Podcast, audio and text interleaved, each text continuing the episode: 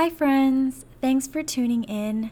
Today we have a heavy episode, but I'm going to keep this short because there is already so much content about this, um, and I want to focus on just a few important things. It is going to be so, so good.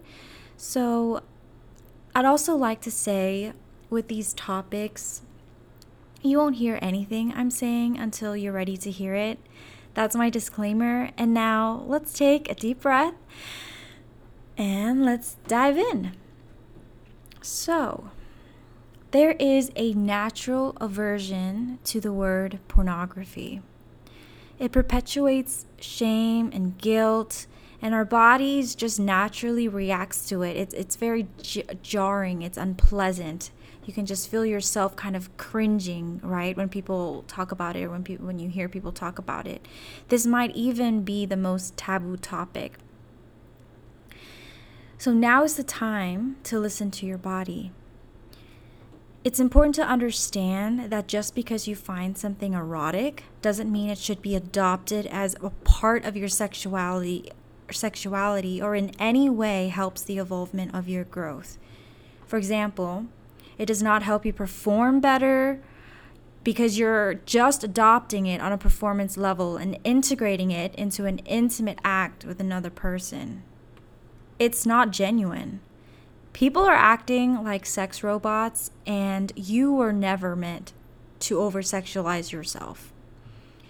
Secondly, when you get in the mind that it's appealing, it's actually your ego, not your true self. Your ego says, put me before all of your values.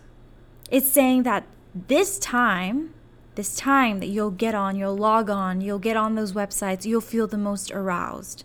And if you feed into it, to to what the ego is saying, you will be in the search of your life for that perfect video to get that feeling.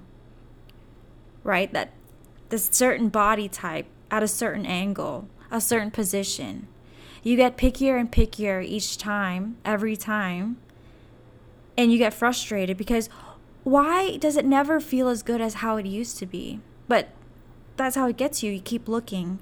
And that's what being programmed feels like.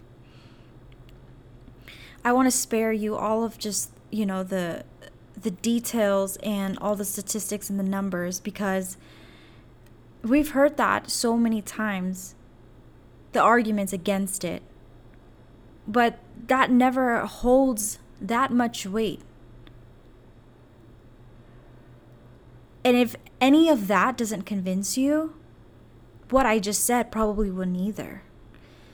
But the only thing that will convince you is your desire for true devotion, and we're going to get right into that. You will never experience a fully integrated, vulnerable, purely intentional, most loving relationship as long as you make space for pornography. There is too much room for secrecy, too much room for guilt and shame and broken agreements. I'm speaking to the girlies here. If he's not loyal, starting from his mind and his heart, he's not going to be loyal to you physically and you will end up not being loyal to him. I say that there's a lack of loyalty on your part as a woman because you will engage in withholding sex, withholding affection because there's that disconnect, right? You'll you'll feel it on a soul level, on a spiritual level because no one can actually engage in an act of betrayal without withdrawing on some form, without it bleeding out in some way, whether it's their on their subconscious actions or their unconscious things that they are saying or doing. When you feel it, and when you become suspicious of it and your intention your intuition and your gut is telling you where there's betrayal present it's likely that there will be a disempowered response to that and either either you'll engage into it as well you'll either go along that path and watch pornography and be like, "Oh, I'm going to make myself like it so that we're even, so that we're we're we're even, right? We're keeping score." Or you'll outsource that sexuality that he is doing as well. And you'll and how do women outsource their sexuality? They'll go out uh, to ask for validation. They'll start um, emotional affairs. They'll start physical affairs because women don't feel safe. You can't. You can't possibly feel safe in that kind of relationship dynamic. That's not okay to respond to a disempowered action with a disempowered response, but that is a reality that does occur in many, many relationships. I want to stress that for the consumption of pornography to be okay, he would have to say to you with no ill conscience, This is what I'm doing, saying to his family and telling his kids that this is what I'm doing. Then you and them would all have to be okay with it. But then comes the argument of exploitation of people in the industry, right? And I could, like I said, I could give you statistics, I could give you numbers and graphs, but it's more than that, right? This is what we're talking about. This is the matter of the heart. And after all, logic is not going to fucking work. It, it never has. You must have a change of heart and be fully convicted of the damage it has on your relationships now and your relationships in the future with your mothers, with your sisters, daughters, and your spouse, and all the women in your life that have been reduced to just body parts by misogynistic society. I'm not advocating against masturbation, but don't look for your sexuality to be fulfilled outside of yourself and outside of your relationship. For someone to do that to me, to be in a relationship with me, but also be engaging and watching in pornography, he's betraying my trust, my vulnerability, my affection, my complete devotion to him. And it took 24 years to claim that truth and tell myself, you will never again allow a man who watches porn to date you.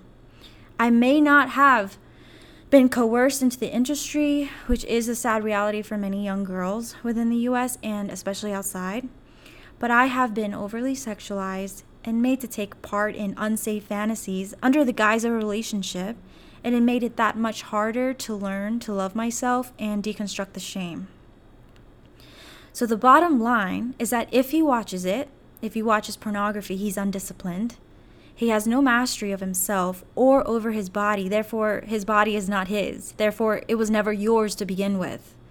Two, he doesn't keep his agreements with you.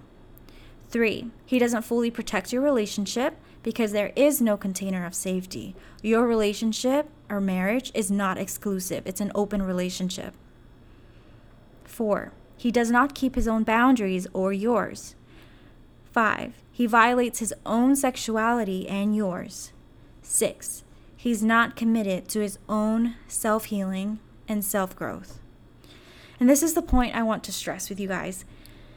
Make sexual discipline the foundation of your boundaries. That has to be clear cut to the point at the very beginning of a dating relationship because where there is physical intimacy, there's going to be the question of that are you both going to uphold those boundaries? That is what pure devotion means to me. And I believe that this is the deepest, most natural desire of the feminine. So, this is a good segue into the next point. If you don't mind that we go a little into polarity, I would say that women are asked to explore their body and understand it um, explore her pleasures and get to know what she likes, right? Get to know what feels good because naturally women are more connected to their mind and less connected to their body. So as a consequence, you will see is that it it this usually leads to dissociation during unsafe sex. Men are asked to rise above the body, and spiritual discipline comes in the form of self mastery. Now, the last note that I want to make is I want to encourage you to have these conversations in your intimate relationships. Introduce integrity back into dating and marriage. Only then can we fully experience safety in our relationships, and that is the ultimate goal of my podcast. So, thank you guys for listening. I will talk to you later. Bye.